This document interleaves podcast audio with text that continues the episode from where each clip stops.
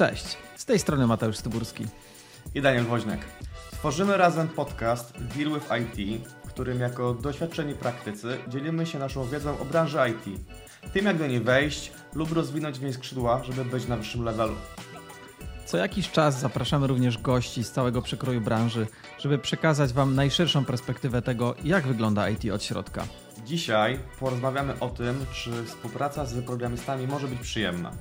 Nasz gość, Radek Wojtysiak, mentor i tech lead z dziesięcioletnim doświadczeniem w branży, opowie o swojej perspektywie i tym, jak według niego osoby nietechniczne powinny współpracować z technicznymi, żeby cały projekt mógł iść do przodu. Obalimy też przy okazji kilka mitów i damy proste rady, jak wznieść swoje skille komunikacyjne na wyższy poziom. Z tego odcinka dowiecie się, jak współpracować jako osoba nietechniczna z programistą, żeby Cię nie znienawidzono, jakie są najczęstsze wyzwania w komunikacji pomiędzy osobami nietechnicznymi a programistami, jakie są najczęstsze błędy popełniane przez osoby nietechniczne, jakie są stereotypy i mity dotyczące współpracy z programistami. Zapraszamy! Cześć! Dzień dobry, witajcie w kolejnym odcinku naszego podcastu, który właśnie w tej chwili zmienia się na wideo podcast. Dzisiaj porozmawiamy o współpracy z programistami, jak to wygląda z perspektywy osoby technicznej i naszym gościem jest Radosław Wojtysiak. Cześć Radek. Cześć, cześć, fajnie tutaj być przede wszystkim.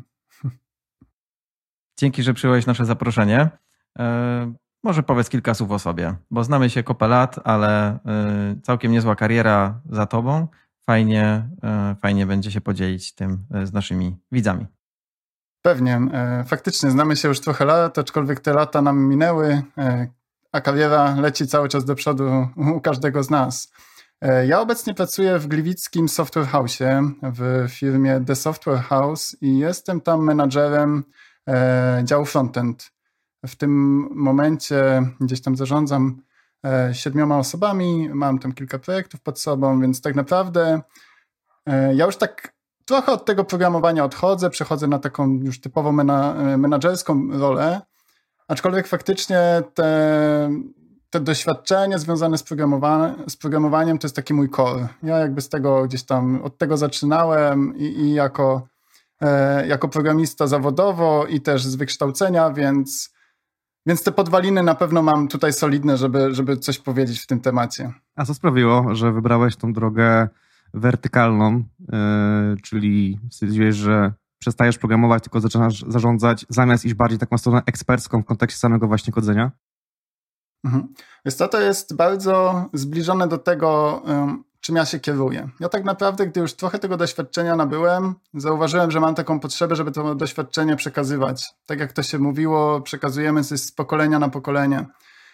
W tym momencie, gdy ta branża jest taka bardzo dynamiczna, ja zauważyłem, że mamy duży napływ nowych, nowych osób, programistów lub osób, które się przebranżawiają.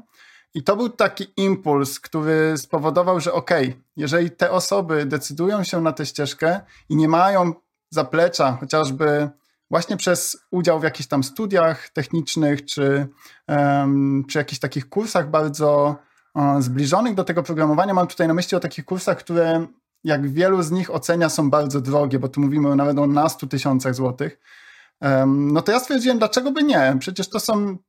To są rzeczy, które ja znam, z którymi ja pracuję już od lat. To dlaczego by tej wiedzy po prostu nie przekazywać? Ja szczerze poświęcam na to trzydzieści czterdzieści minut dziennie, a wierzcie mi czy nie, dużo osób odzywa się do mnie, dziękując mi tak naprawdę za jakiś bardzo błahy wpis, który w ogóle zmienia ich perspektywę, jeśli chodzi o wejście chociażby do branży I T. To jest bardzo satysfakcjonujące i to jest też taki główny powód, dla którego ja zdecydowałem się bardziej pracować z ludźmi, trochę odejść od tej ścieżki typowo technicznej, gdzie no właśnie klepiemy te linijki tego kodu, bo wydaje mi się, że to już jest ten moment. Ja już też dziesięć lat jakby byłem zawodowym programistą, no i czas, żeby rozwijać te kolejne napływy tych, tych osób, które, które chcą tymi programistami zostać. Myślę, że dokładnie super. Wierzymy, bo z Mateuszem napędza nas bardzo podobna wizja i cały ten podcast to taka, taka wizja również napędza. Dokładnie i właśnie dzisiaj chcielibyśmy pogadać z tobą o jakby poznać perspektywę tak doświadczonego programisty, na współpracę z osobami nietechnicznymi. Chcielibyśmy pogadać o tym, jak poprawić komunikację, jak, jak ta współpraca mogłaby przebiegać tak, żeby dobrze się pracował programiście, bo odnoszę wrażenie, że jest to temat, który w sumie nie jest jakoś za specjalnie poruszany w sieci. Też nigdy go nie omawialiśmy w, w taki sposób wprost. To jakby zawsze się, to, to była kwestia takiego dotarcia się, czego oczekuje dany programista czy dany zespół, jakie ma zasady współpracy, no ale nigdy nie zostało to, ja nie spotkałem przynajmniej, żeby zostało to w jakiś sposób tak wprost opowiedziane, spisane. I, i, i jakby właśnie stąd pomysł na ten, na ten odcinek i, i fajnie, że jakby się zgodziłeś i, i, i chcesz się tym podzielić. No i, i właśnie jakby jakie są takie najważniejsze umiejętności z twojej perspektywy, które powinny mieć osoby nietechniczne, współpracując z programistami, tak żeby ta współpraca przebiegała płynnie. Tylko dodam jeszcze, że jako junior P M, żeby podbić to, co powiedział Mateusz, uczyłem się typowo na błędach tego, jak pracować jako osoba nietechniczna, bo zaczynałem jako właśnie junior nietechniczny z programistami i pewnie pierwszy rok to współczułem moim programistom pracę ze mną. Okej, okay, wiecie co, wydaje mi się, że wielu programistów to są mocni introwertycy, którzy Yy... uważają, że ich kod jest idealny i niestety tak jest. I ja też to zauważam i to nawet zauważałem to po sobie, że to, co my robimy, to jest coś odtwórczego. Jeżeli ktoś podważa to, co ja zrobiłem, to już jest nie okej, okay, przynajmniej dla mnie. Więc odpowiadając też na twoje pytanie, co jest takie istotne? Przede wszystkim trzeba wiedzieć, że ci programiści to są tacy rzemieślnicy nowych czasów. Oni robią coś odtwórczego i teraz jeżeli źle do tego podejdziemy i powiemy takiemu programiście, słuchaj, wiesz co, ale to, co ty zrobiłeś, to w ogóle jest bez sensu i to nie spełnia oczekiwań, które ja mam wobec, wobec ciebie, właśnie chociażby jako P M, że tutaj klient do mnie przyszedł z, z prośbą o jakąś funkcjonalność, a ty w ogóle się z tym rozmyłeś, no to on nie będzie zadowolony. On będzie nas raczej traktował jako tych wrogów. Więc wydaje mi się, że trzeba zrozumieć, że czasami ci programiści chcą dobrze, nawet jeżeli to im nie do końca wyjdzie, więc ta otwartość, to, to, to jest to pierwsze słowo. E, otwartość to jest e, numer jeden, tak? Które według mnie e, jest istotna.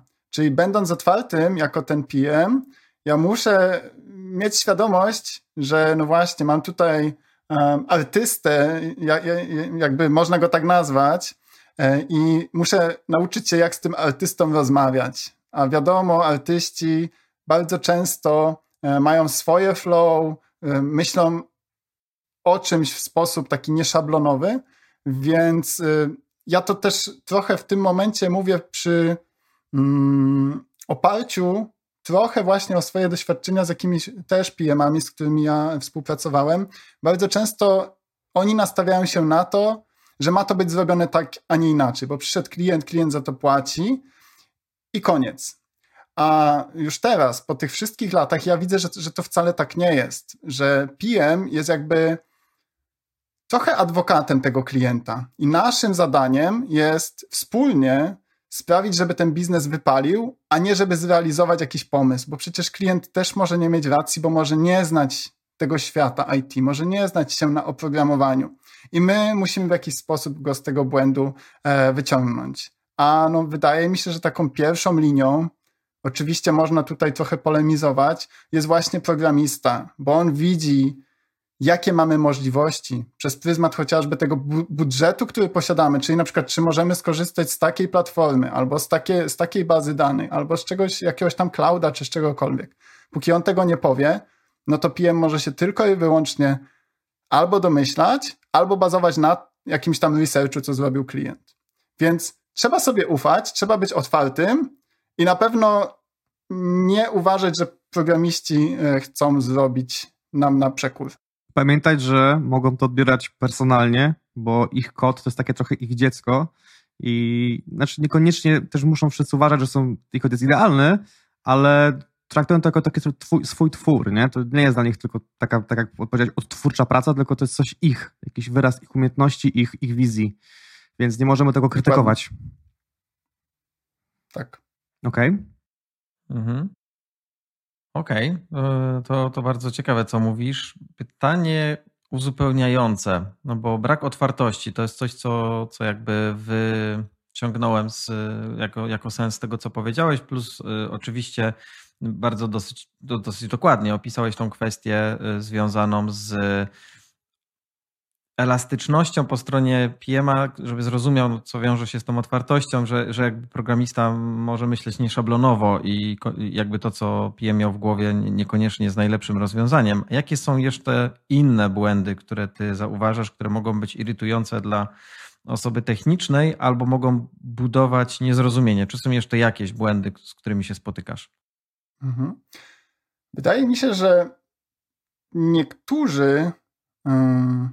programiści bardzo też próbują utrudniać e, ta, taką pracę e, chociażby P M a i to, to jest taka też trochę przestroga e, dla wszystkich tych, którzy współpracują na przykład z e, młodszymi programistami. I teraz, żeby to też nie zabrzmiało, że, że, że ja teraz tutaj będę się źle wyrażał o nich, ale mam takie wrażenie, że bardzo często no właśnie osoby o mniejszym doświadczeniu próbują sprzedać coś własnemu P M owi, nawet jeżeli nie mają w stu procentach pewności co, co, co do e, słuszności tej decyzji.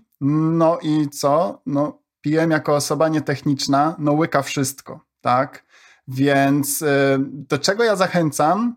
Jeżeli mamy zespół, no to żeby ten P M jakby o decyzji, e, chociażby w sprawie technologii, starał się no, pozyskiwać więcej informacji niż bazując tylko i wyłącznie na no właśnie programiście z danego zespołu. Oczywiście, jeżeli mamy starszego programistę, jemu wydaje mi się można już ufać, tak? To już jest osoba, która ma lata przepracowane i która mm, no już zęby zjadła na, na tym programowaniu, tak?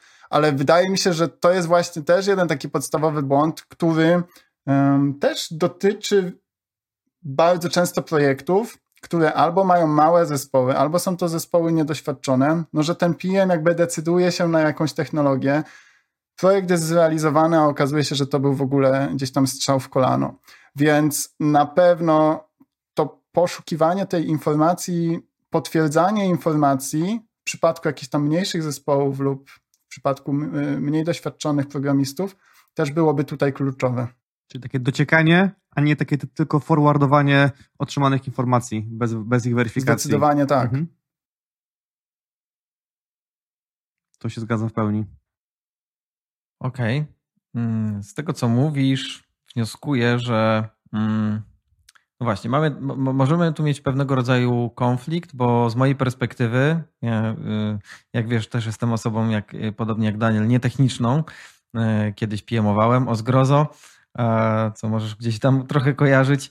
Natomiast yy, wydawało mi się zawsze i taką mam perspektywę, że P M no, w zespole pełni taką trochę rolę przywódcy, lidera.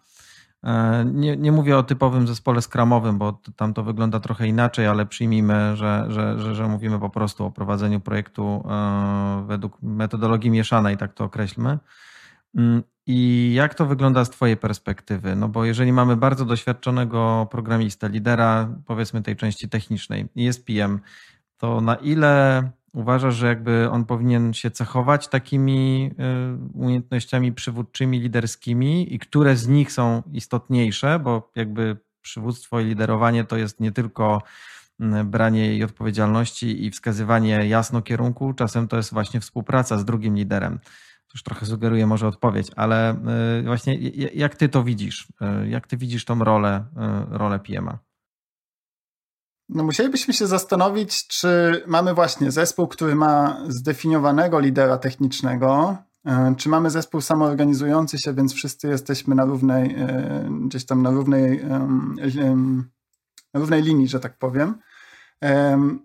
Ale skupmy się może na tym, co powiedziałeś, czyli mamy lidera technicznego. W mojej ocenie lider techniczny to jest osoba, która będzie podejmowała pewne decyzje co do architektury, może co do dekompozycji danych zadań, ale na pewno nie jest to osoba, która będzie podejmowała decyzje w związku z aspektami biznesowymi. Czyli jeżeli ja mam P M a, który dostał od klienta jakieś wytyczne i mamy coś zrealizować i mamy na to jakiś określony czas, no to, to P M powinien wiedzieć, jak to mniej więcej poukładać, żeby miało to ręce i nogi, przy założeniu, że on już wcześniej współpracował z tym zespołem, tak? Czyli że wie, ile, um, ile czasu jest potrzebne na jakiś tam dany fragment, ile chociażby, no, mówiłeś tutaj, że mm, trochę odejdźmy od tego Scrama, ale no, no właśnie, no, tych story pointsów, ile oni tam przepalają i tak dalej, i tak dalej, no to wtedy wydaje mi się, ten podział jest bardzo e, prosty, czyli mamy P M a,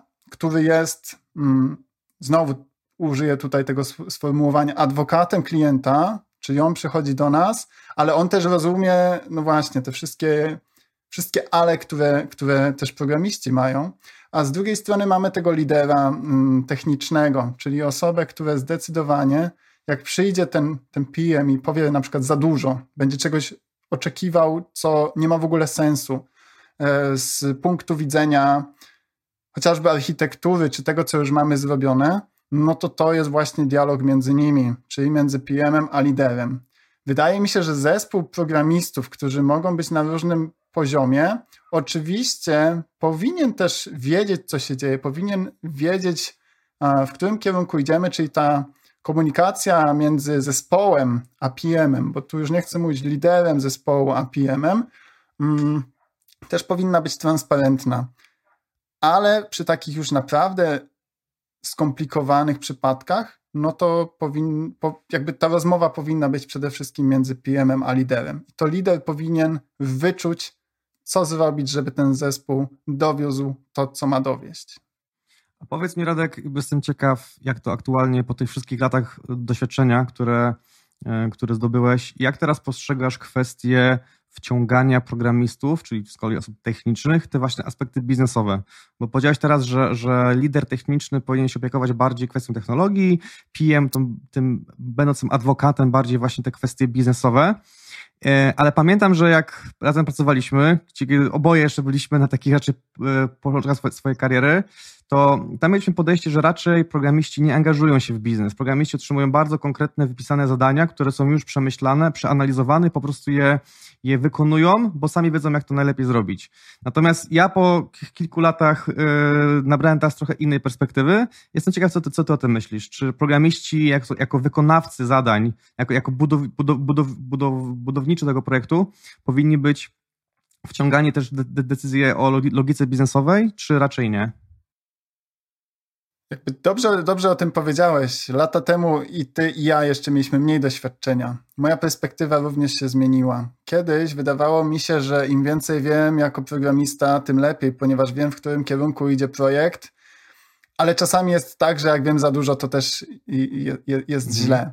Wydaje mi się, że no właśnie, starsi programiści na jakimś etapie, oni powinni coś tam więcej wiedzieć, bo oni powinni znać tę logikę biznesową, oni powinni znać potrzeby biznesowe po to, żeby wiedzieć, w którym ewentualnie momencie powiedzieć stop albo, albo zrobić jakiś tam roll-up, żeby, żeby coś y, zmienić, poprawić lub y, jeszcze raz przemyśleć.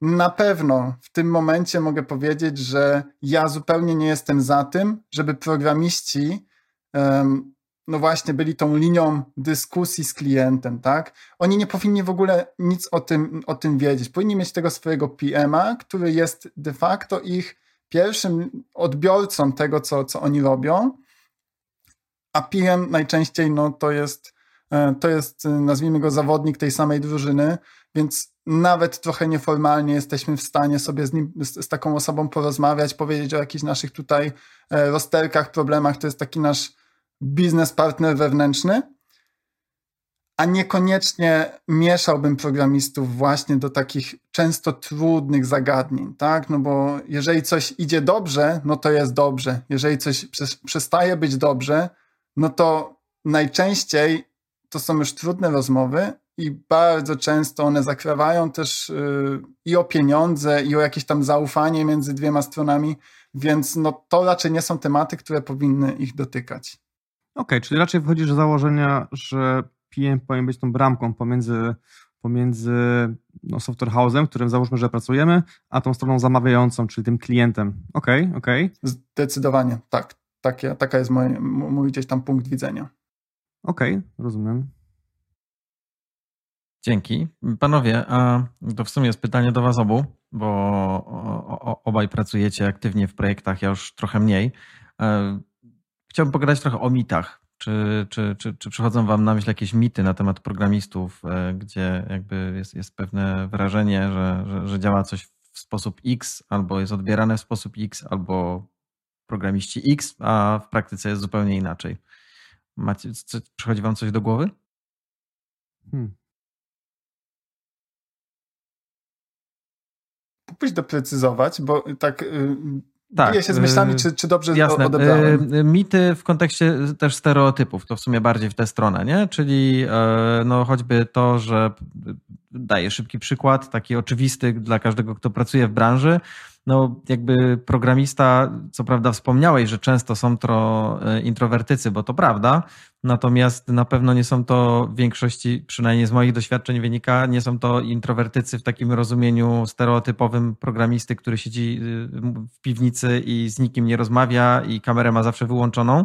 Owszem, potwierdzam z własnej praktyki, że jednak programiści zazwyczaj wolą mieć tę kamerę wyłączoną i nawet znam osobiście dwóch, którzy działają z piwnicy, więc jakby to się zdarza, natomiast w praktyce to są za, przede wszystkim zazwyczaj bardzo fajni ludzie, dużo mniej introwertyczni niż można byłoby się spodziewać, szczególnie jak pracuje się dłużej w zespole.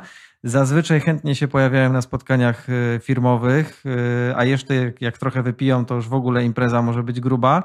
Więc jakby no dzisiaj już nie spotykam zbyt wielu stereotypowych programistów slash, i to chyba bardzo fajnie by opisało ten stereotyp, informatyków w sweterku, jak z tego słynnego mema. No to tak, to tak nie funkcjonuje, nie? Jakby są jakieś pojedyncze przypadki, natomiast w większości nie. I to jest taki stereotyp, mit, który jeżeli ktoś jest spoza branży I T i zastanawiałby się, jak wygląda ten programista, jak się z nim funkcjonuje, no to jakby to już nie tak, to jest mit, to... To, to nie działa w ten sposób dzisiaj. Mhm. Może coś okay, jeszcze wam przychodzi do głowy. Ja może się troszeczkę do tego odniosę i tylko dopowiem, że moim zdaniem programiści to nie są introwertycy. A jeż- raczej bym powiedział, że to już dawno tak nie jest, a jeżeli ktoś jest introwertykiem, to to on już w ogóle odstaje od tej, od tej takiej, od tego standardu. Dlaczego? No programiści to, to, to, to, to są ludzie, którzy, tak jak powiedziałeś, oni idą przebojem, to są karierowicze, oni bardzo szybko przeskakują z jednego poziomu na drugi, osiągają coraz to lepsze pieniądze, biorą udział w różnych ciekawych spotkaniach, mają karty multisport, prywatną opiekę, dbają o siebie, chodzą na siłownię i tak dalej, i tak dalej. Ja w sumie teraz, jak tak, jak tak o tym mówiłeś, zacząłem się zastanawiać, czy ja znam jeszcze kogoś, kto nie korzysta z, ty- z tych wszystkich dóbr, które daje nam ta branża. I szczerze chyba już nikogo takiego nie znam. W sensie um, raczej każdy, jeżeli, no właśnie, weźmy tą kartę multisport, tak? Jeżeli ją ma, to nawet jeżeli, nie wiem, nie chodzi na siłownię, nie chodzi na basen, no to może sobie pójdzie, nie wiem, tam na saunę, czy tam na cokolwiek innego. Czyli on i tak wychodzi z tej jaskini, o której, o której wspomniałeś, tak? Więc to jest zdecydowanie mit. I to jest taki chyba najważniejszy z nich wszystkich. A drugi, który też mi bardzo szybko przyszedł na myśl, to jest to, że programiści pracują bardzo wiele, bardzo wiele, dużo godzin. W sensie pracują niby osiem godzin podczas pracy, a jeszcze najlepiej robią nadgodziny, a jeszcze najlepiej to robią side projekty po, gdzieś tam po nocach. Wydaje mi się, że to też już jest mit. W sensie programista, który siedzi przy tym komputerze, on się też męczy. Znowu pewnie są jakieś osoby, które... gdzieś tą regułę łamią i pewnie tak siedzą, ale wydaje mi się, że te oprogramowanie ono też już ewoluowało.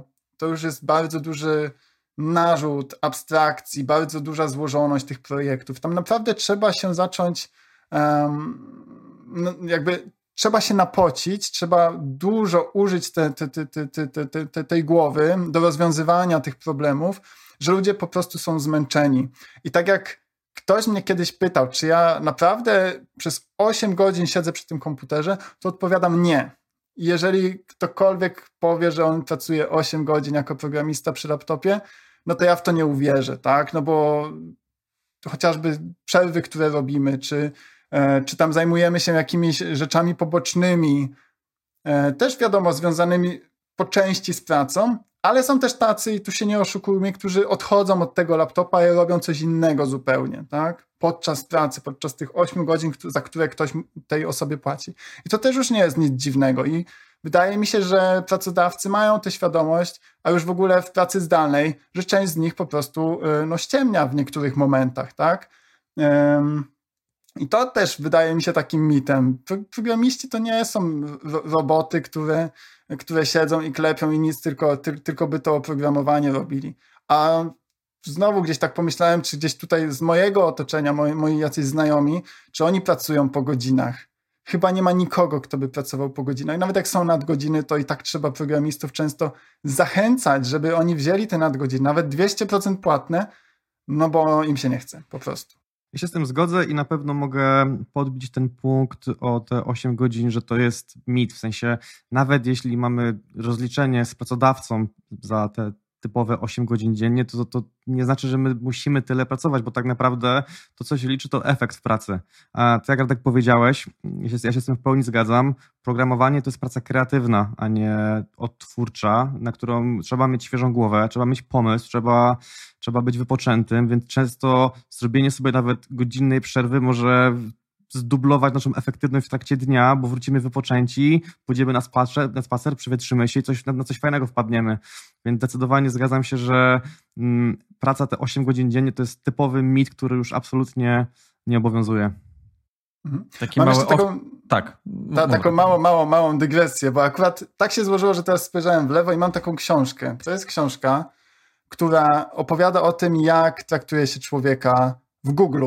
I właśnie tam to, o czym mówimy, to tam jest świetnie, świetnie przedstawione, że e, tam człowiek jest najważniejszy. On ma być wyspany. Jeżeli on jest zmęczony podczas pracy, to on ma iść na godzinną drzemkę. On ma się wyspać, wstać i być efektywny przez kolejny czas, tak? Więc oni nie mają problemu na przykład, że właśnie ktoś straci z tych ośmiu godzin godzinę, no bo on nagle będzie bardziej efektywny przez ten czas, który pozostał. Bardzo fajna, fajna książka. Tak, świetnie. Dzięki za rekomendację. Nie czytałem. Możesz coś jeszcze polecić? Jakąś pozycję, blog, podcast, cokolwiek, gdzie osoby nietechniczne mogłyby trochę lepiej zrozumieć pracę osób technicznych? Wiesz co, wydaje mi się, że takim głównym źródłem wiedzy, i to, to jest taka trochę sztampowa odpowiedź, ale to jest LinkedIn. Ja od kiedy jestem aktywny na LinkedInie, na tym, na tym portalu społecznościowym, to wierzcie mi, coraz mniej korzystam z takich materiałów, nie wiem, szukanych, że na przykład interesuje mnie jakiś temat, to ja będę szukał teraz książki e, albo m, artykułu, który mi ten temat jakoś tam e, pogłębi. Oczywiście książki, które ja znajduję i ta, którą przed chwilą wam pokazywałem, również e, znalazłem za pośrednictwem LinkedIna. Tam najczęściej te osoby bardzo rzetelną i subiektywną opinię wystawiają, do, dorzucają jakiś swój punkt widzenia, oczywiście ludzie wtedy się w komentarzach jeszcze wypowiadają, więc ja zacząłem korzystać naprawdę z jednej platformy. Czasami jeszcze korzystam z takiej, z, z takiej platformy agregującej jak dev kropka to.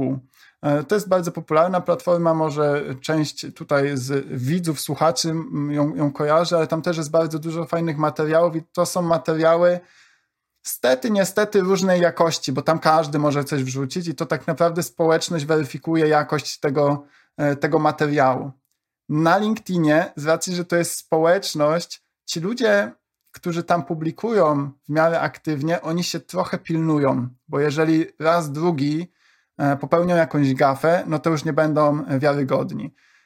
Bardzo fajne miejsce, jeżeli ktoś szuka inspiracji, motywacji, a także informacji dotyczącej branży, w której się znajdują, no żeby zrobić coś fajnego, dowiedzieć się czegoś fajnego, to ja bym poszedł w tym kierunku. Fajnie, dzięki. Mateusz, tak słuchałem, to doszło mi jeszcze jeden pomysł odnośnie tych mitów, o które, o które zapytałeś. Jeden mit, który mogę spróbować obalić i też tym samym przejść do kolejnego punktu, o który chciałem, Radku, ciebie zapytać, to w sumie clue naszego trochę spotkania, czyli czy P M, przykładowo P M, musi być techniczny, czy może być nietechniczny. W zeszłym tygodniu, jak sobie chodziłem po Facebooku, trafiłem na jakiś taki wątek, na jakiejś grupie, że aż się striggerowałem i odpowiedziałem, czego nie robiłem bardzo dawna, jakiejś dyskusji internetowej, że ktoś tam napisał, że można zatrudnić nietechnicznego P M a, ale po co? I wniosek był taki, że z takimi ludźmi się nie da pracować. Domyślam się, że to pisał programista, no bo jakby kto, kto inny mógł to, chyba że jakiś techniczny P M, który się próbował wywyższać. W każdym razie odpisałem, że się z tym absolutnie nie zgadzam, że sam jestem przykładem osoby, która zaczęła jako junior P M totalnie nietechniczny. I kiedy usłyszałem A P I, backend i frontend pierwszego dnia, to musiałem dopytywać, ale o co chodzi? A jednak jakby jestem tutaj dalej w tej branży, jak, jakoś sobie tutaj myślę poradziłem, więc to już może być dowodem, że da się. Natomiast... Yy, Zacząłem tą dyskusję z, z, z, tym, z tą osobą i doszedłem do wniosku, że dowodem na to, że, że P M może być nietechniczny, też powinno być to, że programiści powinni mieć jakieś miękkie skille wyrobione. To nie jest tak, że programista to musi tylko i wyłącznie umieć programować. Jakby to jest pewnie część, nie wiem, połowa, może nawet mniej. Natomiast te miękkie skille wyrobione, te komunikacyjne umiejętności, które pozwolą takiemu programiście w spokoju i cierpliwości rozmawiać z takim nietechnicznym P M em, wytłumaczyć mu, asystować i wspierać go, e, uważam, są kluczowe. I teraz, Radek, co powiesz na temat tego balansu? Umiejętności twarde, umiejętności miękkie. Wiesz co, ja się w stu procentach zgadzam z tym, co powiedziałeś. Ja jak współpracowałem z P M em technicznym, to to była bardzo zła współpraca. Dlaczego? Ponieważ najczęściej są to osoby, które już nie programują, które ten świat techniczny mają dawno za sobą i coś gdzieś świta, tylko nie wiadomo gdzie. No i to jest duży problem, bo jeżeli my jako programiści teraz chcemy wprowadzić jakąś funkcjonalność albo chcemy coś zrobić w konkretnym, w konkretny sposób, no to zdarza się, że taki P M przez przypadek, a może nie przez przypadek, coś zaczyna sugerować, że o, ja coś tutaj gdzieś mi świta, zrób to inaczej, bo ja już to sprawdzałem, ten przykład jest idealny. No sorry, to jakby w mojej ocenie nie jest rolą P M a, tak? My po to mamy ten zespół programistów, żeby się w to nie, nie wtrącać. No chyba, że oni naprawdę nie mają racji, no ale to będzie, wydaje mi się, trudno takiej osobie zaargumentować, no bo jednak to jest zespół, więc oni tam gdzieś wspólnymi siłami pewnie będą to bronić. Ale wydaje mi się, że kluczowe w tych czasach jest przede wszystkim umiejętności miękkie. Bez umiejętności miękkich programista będzie tylko programistą. On będzie tylko klepał linijka po linijce kodu. W ostatnim czasie w ogóle też bardzo często już wykorzystuje się też sztuczną inteligencję, więc, więc te osoby to już przynajmniej takie skrajne będą działały naprawdę jak roboty, tak? One będą miały case i będą tylko kopiować, prze, przenosić, do, dokładać coś i to będzie takie sztuczne w mojej ocenie. Umiejętności miękkie otwierają wiele, wiele ścieżek. Przede wszystkim potrafimy rozmawiać z przełożonym. Przełożony jest naszym gdzieś tam um, przyjacielem, można go nawet nazwać, bo wiadomym jest, że jeżeli nawet coś się dzieje prywatnie, to pierw idę do przełożonego. Muszę potrafić um, komunikować się. Jeżeli myślę sobie o P M ie, no to to, co ja powiedziałem o tej otwartości, o tym, żeby, żeby starać się zrozumieć tę drugą stronę, no to programista ma dokładnie to samo. On też musi być otwarty, on też musi rozumieć, że ten P M, on ma jakąś konkretną potrzebę, jeżeli przychodzi z czymś od klienta. On, on nie chce nam zaszkodzić, tak? My musimy go w jakiś sposób zrozumieć i wspólnymi siłami, właśnie przez rozmowę, przez dyskusję, wy, wypracowywać jakiś wspólny front. Więc wydaje mi się, że to jest w ogóle wierzchołek góry lodowej, tak? No bo jeżeli chcemy no, tak naprawdę wszystko osiągnąć, tak? Nie wiem, porozmawiać o podwyżce, porozmawiać o awansie, może robić coś więcej, występować na konferencjach, wypowiadać się chociażby właśnie w takich podcastach, bo przecież programiści bardzo często biorą udział w takich rozmowach, czy no właśnie realizować jakiś własny produkt, no trzeba wiedzieć, jak go sprzedać, jak, jak w ogóle przekazać informacje o tym, że patrzcie, ja mam tutaj taki produkt, ja jestem co prawda techniczny, ale zobaczcie, on ma fajne jakieś tam funkcjonalności. Ja sobie nie wyobrażam teraz świata, a już w ogóle w pracy zdalnej, gdzie my tak naprawdę widzimy się przez kamerki, my siebie nawet nie widzimy jakby personalnie. Um, oczywiście ja zachęcam tutaj z, z, z tego miejsca, żeby jakby spotykać się mimo wszystko, no bo, no bo nadal możemy to robić, ale no bez tego no, ja nie wiem, wydaje mi się, że jak ja bym w pewnym momencie sobie tego nie uświadomił i bardzo nie podjął tej pracy, żeby no właśnie chociażby występować na konferencjach, ja kiedyś w ogóle sobie tego nie, nie wyobrażałem, to chyba bym nie był w tym miejscu, w którym jestem. Mhm. Tak? Pewnie bym klepał ten kod, może bym się wypalił zawodowo już tak totalnie i bym robił coś innego.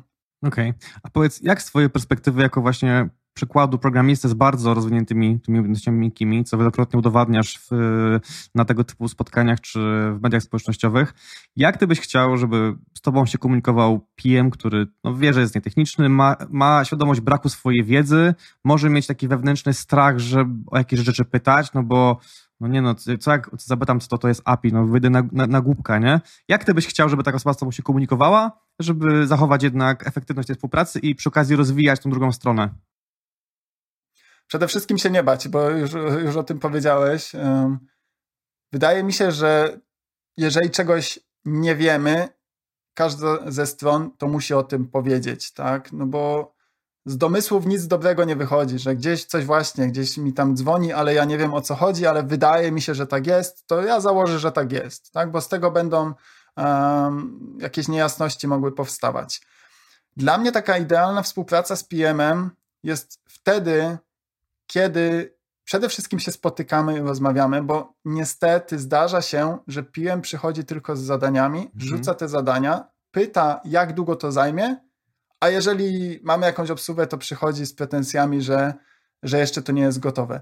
Niestety ja co, coś takiego już doświadczałem i to jest bardzo negatywne, ale nie z perspektywy takiej, że ojejku, ja teraz się będę zwalniał, bo... bo nie wiem, bo nie mogę się dogadać z P M-em, tylko wtedy ja czuję, że, że to, co robię, nie ma trochę sensu, bo ja pracuję w stresie, nie mogę się tak ze spokojem zastanowić, bo gdzieś czuję ten oddech na karku, no to to nie jest fajne. Więc przede wszystkim częste spotkania. Jeżeli P M akurat ze mną, ale tak personalnie ze mną, oczywiście jeżeli jest tutaj zespół, to z zespołem również takie coś może się wydarzyć, spotykać się chociażby na jakimś tam weekly, na jakichś synkach, jeżeli widzimy, że coś się gdzieś tam za, za, zaczyna lekko palić, to od razu wołać tego P M-a, informować, a nie wierzyć w to, że okej, jakoś to za, za, za, zaklepiemy, może, może przejdzie bokiem, będzie wszystko dobrze. Czyli przede wszystkim taka partnerska partnerska gdzieś współpraca. Wydaje mi się, że też dobrym jest, gdy P M stara się troszeczkę wejść w buty takiego testera. I tutaj co chcę powiedzieć, nie ma on testować tej aplikacji, tak? Ale żeby on się też zainteresował tym, co my, programiści, dowozimy. Również miałem takie przykłady, gdzie P M nawet nie korzystał z aplikacji w wersji testowej, w sensie nawet nie wszedł tam, nie zalogował się, nie kliknął, tylko on dostawał jakieś tam informacje od Q A-ów, że wszystko jest spoko, no to dawaj, jedziemy dalej, tak? A w tym momencie to jest w ogóle nieposzanowanie jakby trochę pracy tego programisty, tak? No bo jeżeli on jest moim Um, już powiedzmy z angielskiego stakeholderem, żebym teraz nie szukał polskich, polskich słów, bo już... Interesariusz brzmi strasznie.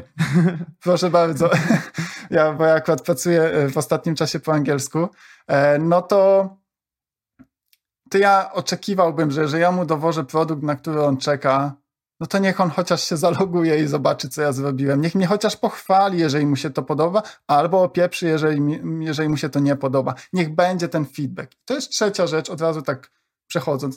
Feedback, feedback, feedback. To jest podstawa współpracy. Jeżeli jemu coś nie leży w mojej pracy, albo w tym, jak ja podchodzę do projektu, do czegokolwiek, niech on mi o tym powie.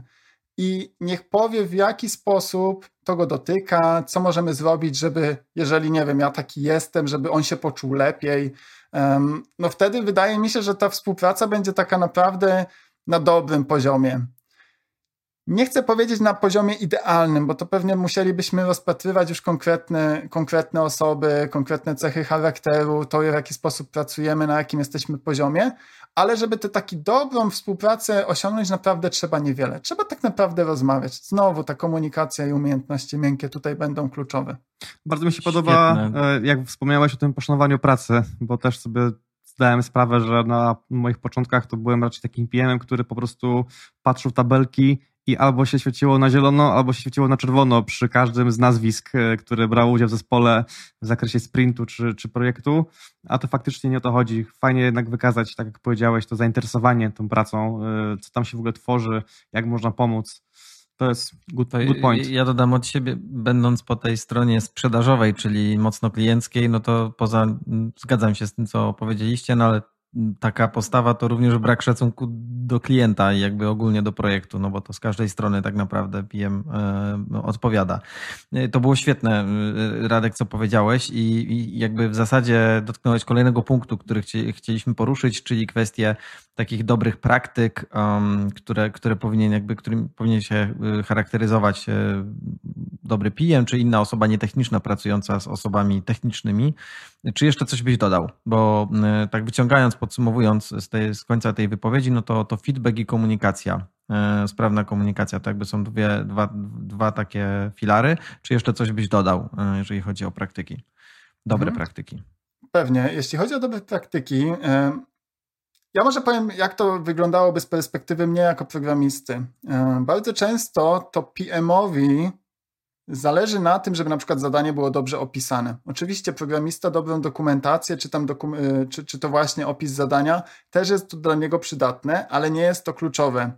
I znowu, żeby źle nie został odebrany, ja nie uważam, że my nie powinniśmy opisywać zadania, ale wierzcie mi, pracowałem w zespołach, gdzie zadania nie były opisane w ogóle, tak totalnie.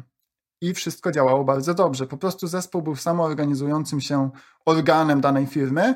No i oni wiedzieli, jak pracować. Oni sobie rozmawiali na daily, podpowiadali sobie podczas pracy, spotykali się na wielu spotkaniach gdzieś tam na Zoomie, czy tam jak, na, na jakiejś tam platformie. No i wszystko było super. No tylko P M był niezadowolony, no bo kurczę, no on nie bardzo wie, co tam się dzieje. No i próbował jakoś ustrukturyzować te prace, tak, żeby te zadania były mocno opisane, żeby te zadania... Um, dawały mu taką jasność, co i jak powinno wyglądać. Więc moim zdaniem dobrą praktyką jest, żeby po pierwsze P M zaproponował jakiś szablon, który będzie spełniał jego potrzebę. Nie chcę tutaj mówić o szablonach takich typowo skramowych, tak, że kto tam jest, nie wiem, jakimś tam aktorem, czy tam jakieś definition of done i tak dalej, i tak dalej. Tylko niech to będzie coś, co on potrzebuje, tak. Druga sprawa, niech to będzie taki trochę... strażnik tej te, te jakości opisu, tak? Czyli jeżeli mamy spotkanie, mamy jakiś tam refinement, mamy jakiś grooming, czyli te spotkania, w których my tak naprawdę rozmawiamy jako programiści, co robimy po kolei, ale P M najczęściej też bierze udział, żeby być na bieżąco i żeby też jakby trochę moderować to spotkanie, to jeżeli on potrzebuje ten opis, no to niech o niego zadba, w sensie niech poprosi, bo programiści oni bardzo często, gdyby tylko mogli, to oni by w ogóle tego nawet nie opisywali, bo po co? Oni wiedzą, co mają zrobić, oni mają jakąś wizję w głowie, a jak potrzebują sobie zapisać, to bardzo często robią to gdzieś tam w notatniku, na kartce, na Messengerze, na, bo gadają z jakimś kumplem albo na Slacku, gdziekolwiek, tak? To jest ich jakaś taka podstawowa dokumentacja, taki brudnopis, tak? Więc wydaje mi się, że oczywiście bez dobrego opisu zadań m, może być różnie, więc zdecydowanie należy to robić, ale doświadczenie pokazuje, że w wielu zespołach nie przywiązuje się do tego wagi i to dlatego, że w sumie nikt o tym nie powiedział, więc ja zachęcam, żeby zasugerować programistom, ja, ja jako P M, co ja oczekuję, żebym był poinformowany na tyle, ile potrzebuje, tak? Czyli co musi być w takim zadaniu opisane. A jeżeli widzę, że to nie działa, to nawet ja mogę być skrybą i po prostu jak krowie na rowie pytać, co robicie po kolei, tak? Żeby też uniknąć sytuacji, że, że będą tutaj jakieś no znowu nieporozumienia, że coś jest inaczej zrobione, a to w sumie nie było spisane. Wiesz co, ja tu się zgodzę i nie zgodzę. Zgodzę się o tyle, że zdecydowanie sam teraz mam taką sytuację, że pracuję z zespołem, który jest bardzo dojrzały i jest samoorganizujący się i faktycznie zadania nie muszą być super opisane, nawet bym powiedział kiedyś, że są słabo opisane, a faktycznie robota się dzieje, yy, oczekiwania są... Yy, są dostarczane dla klienta, produkt działa i jest fajnie. I to się, to, to się zgadzam. Natomiast e, o tyle, bo też zadałeś pytanie po co z perspektywy programisty i to jest może trochę, trochę taka pułapka, że jeżeli myślimy o zadaniach jako tu i teraz, to faktycznie często się efektywniej spotkać, pogadać, zrobić, potwierdzić, lecimy dalej. Ja natomiast uważam, że dokumentacja, o której mówimy, jest trochę narzędziem dla nas z przyszłości, a nie dla nas dzisiaj. Bo dzisiaj sobie poradzimy, nie? Ale czy za rok, kiedy będziemy modyfikować jakiś kawałek kodu albo aplikacji, albo systemu, będziemy pamiętać, jak to było przemyślane i zrobione, nie musząc patrzeć w kod? Albo jak na przykład ty jako osoba, która to dostarczy, no zmienisz pracę, zmienisz zespół, ciebie już nie będzie. I myślę, że w takim kontekście dokumentacja gra dużo większą rolę niż tu i teraz dla zrozumienia P M a. Natomiast potwierdzam, że ja jako P M to czułbym, że to jest na mojej głowie odpowiedzialność, żeby ta dokumentacja była aktualna, bo wiadomo, że programiści będą jednak wyżej klasyfikować ważność dostarczenia tu i teraz działającego rozwiązania, niż martwić się o to, co będzie za rok. To jest właśnie nasza, nasza praca jako P M u, żeby, żeby zabezpieczać zespół nie tylko na tu i teraz, tylko właśnie na to, jakie możemy mieć problemy w przyszłości. Mhm. W idealnym świecie tak, ja się w pełni zgadzam, tylko tak zacząłem się zastanawiać, czy faktycznie tak jest, bo y, możemy patrzeć na taski jako swoistą dokumentację, tylko że wraz z cyklem życia projektu te wszystkie rzeczy mogą się pozmieniać, nie? I tak naprawdę możemy mieć tutaj desynchronizację. Ale z drugiej strony sobie myślę, dokumentacja jako kod, no programiści powinni rozumieć, tak, co, co, co tam jest napisane. Oczywiście nie jest to efektywne i tutaj daję trzy wykrzykniki, tak. Sam kod nie jest dokumentacją, mimo że my go rozumiemy, tylko żeby jakby zrozumieć, jak działa, no to trzeba wielu, wielu, wielu godzin. Ale tak po prawdzie, taka prawdziwa dokumentacja techniczna to jest bardzo duży temat. Bardzo duży temat, który no niestety programiści w większości nie potrafią tego robić, bo to jest typowy taki formalizm, którego uczą chociażby na studiach, tak? Ja jeszcze pamiętam u mnie na uczelni, to my realnie pisaliśmy paręnaście, jak nie parę dziesiąt stron A cztery dokumentacji technicznej opisującej każdy po prostu krok. Ja sobie nie wyobrażam, żeby ktoś to potrafił, jeżeli na przykład właśnie nie był na studiach technicznych. No może gdzieś tam z jakiegoś tutorialu, może przyszło współpracować z kimś, kto robił takie rzeczy, ale takich rzeczy się nie uczy, tak? Więc dokumentacja, jeżeli chcemy być tutaj dokładni, dokumentacja techniczna to jest olbrzymi do- i trudny dokument, tak? E, te zadania, no ja mam tylko taką zawsze obawę, że to, co jest wpisane z zadania, powiedzmy mamy zadanie jeden i tam mamy coś zrobić A, a zadanie trzydzieści zmieniło to A, czyli ten projekt, jakby tą funkcjonalność A, a w zadaniu trzydzieści cztery stwierdziliśmy, że musimy to spojrzeć na to, tak? Więc cofnęliśmy się do pierwszego, później zauważyliśmy, że było coś w drugim i wiesz, jak to już będzie miało setki tych zadań, to możemy się w tym pogubić. Nadal uważam, że ważne jest dokumentowanie. Idealnie, jeżeli mamy dokumentację techniczną, tylko tak jak powiedziałem, to jest duży temat i, i raczej nie do wszystkich projektów, ale tak, no dokument, dokumentujmy, piszmy, chociaż wydaje mi się, że programiści robią to niechętnie. Taka ciekawostka, bo to jest raczej niski wysiłek, a duża wartość, to co przynajmniej robią aktualnie programiści w moim zespole, a czasem, czasem jestem aż w szoku, bo dosłownie w pięć minut potrafią wynaleźć ticket z Jiry sprzed trzech lat, który opisuje to, co dany kawałek kodu robi. Po prostu w komentarzu do kodu jest taka praktyka przyjęta i standard w zespole, że jak tylko jakiś ruszamy kawałek w kodzie, to w komentarzu leci link do właśnie zgłoszenia, które, którego to, to, to striggerowało. I faktycznie jak o co bym nie poprosił, to praktycznie w chwilę mogę mieć zadania sprzed roku, dwóch albo nawet trzech lat i mogę się do nich odwołać pod kątem logiki. Także to jest mhm. fajny trik. Tak, znam właśnie takie podejście, a nawet dodam jeden upgrade. Jeżeli programiści komitują swoje, swoje y, zmiany, no to mogą zaczynać opis komita od nazwy danego taska, tak, z Jiry. To jest w ogóle bardzo petarda. Y, zdarzało mi się pracować w takich zespołach, jeżeli to jest tak opisane, nie ma bata, żeby się pogubić. No mhm. po prostu to jest niemożliwe. Zgadzam się. Panowie, podsumowując, jakie mamy rady dla osób nietechnicznych, które rozpoczynają i chcą pracować jakby w zespole, w zespole technicznym? Rady, takie elementy, które stają się kluczowymi czynnikami sukcesu, tak że ta współpraca przebiega płynnie i, i, i jest dobra dla obu stron. Z tego, co mówił... Ja, za... Okej. Okay.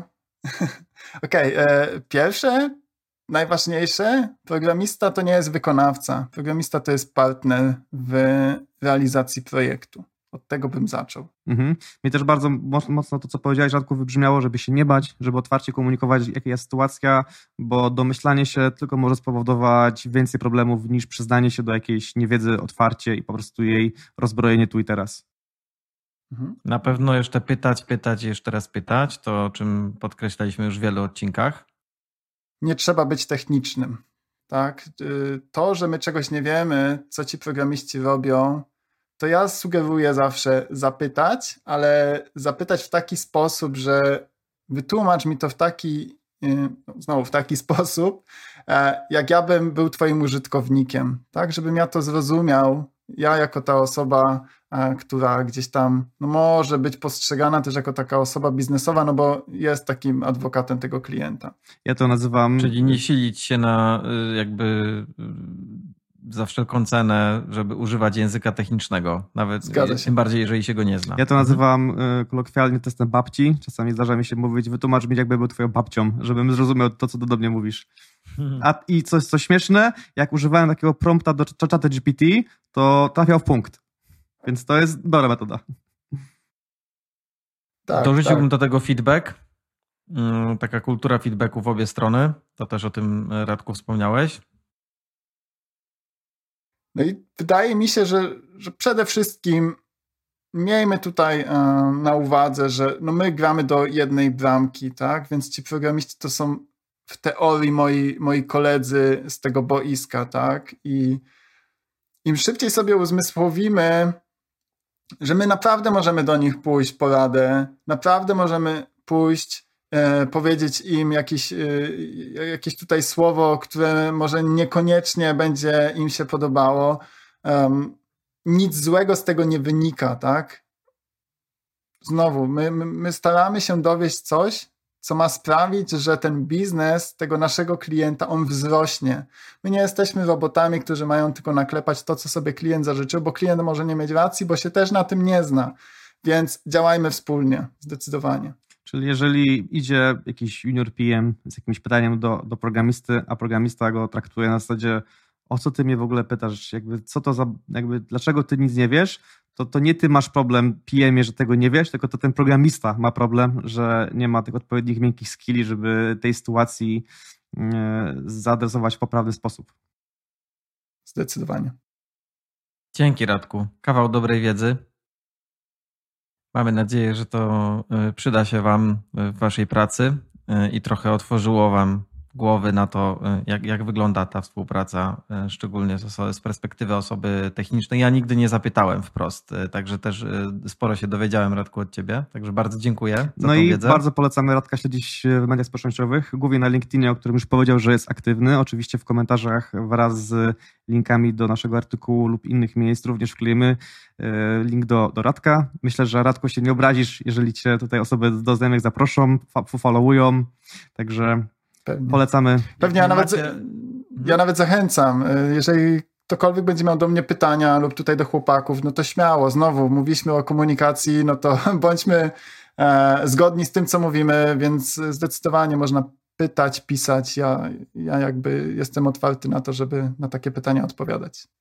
Dzięki, Radku, zgadza się. Jak już dotknąłeś tego tematu, no to oczywiście zapraszamy również na naszą grupę facebookową, gdzie poza tym, że możecie do nas napisać bezpośrednio na innych kanałach społecznościowych, to na grupie otrzymacie pomoc nie tylko od nas, ale również od innych osób doświadczonych z branży I T.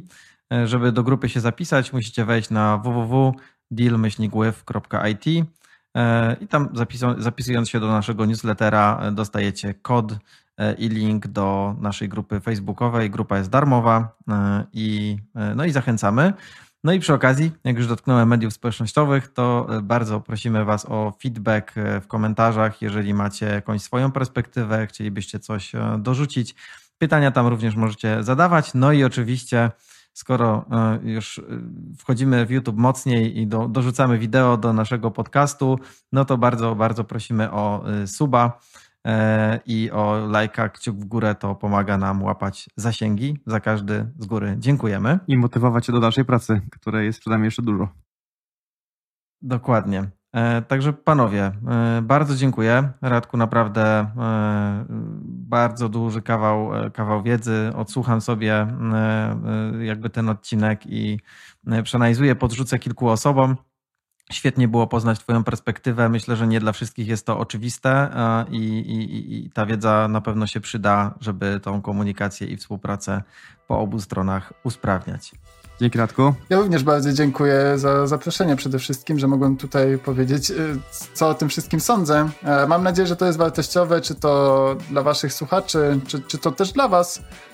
Więc ten feedback, o którym mówiłeś na, na grupie, ja też tam jestem. Ja chętnie, ja chętnie sobie gdzieś tam poczytam wasze, wa, wasze komentarze, aczkolwiek bardzo się cieszę, że, że, że mogłem się tym z wami podzielić po prostu. Jeszcze raz bardzo dziękuję.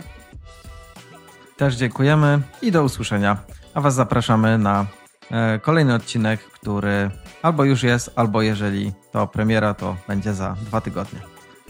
Cześć. Trzymajcie się, cześć. Cześć. No dobra.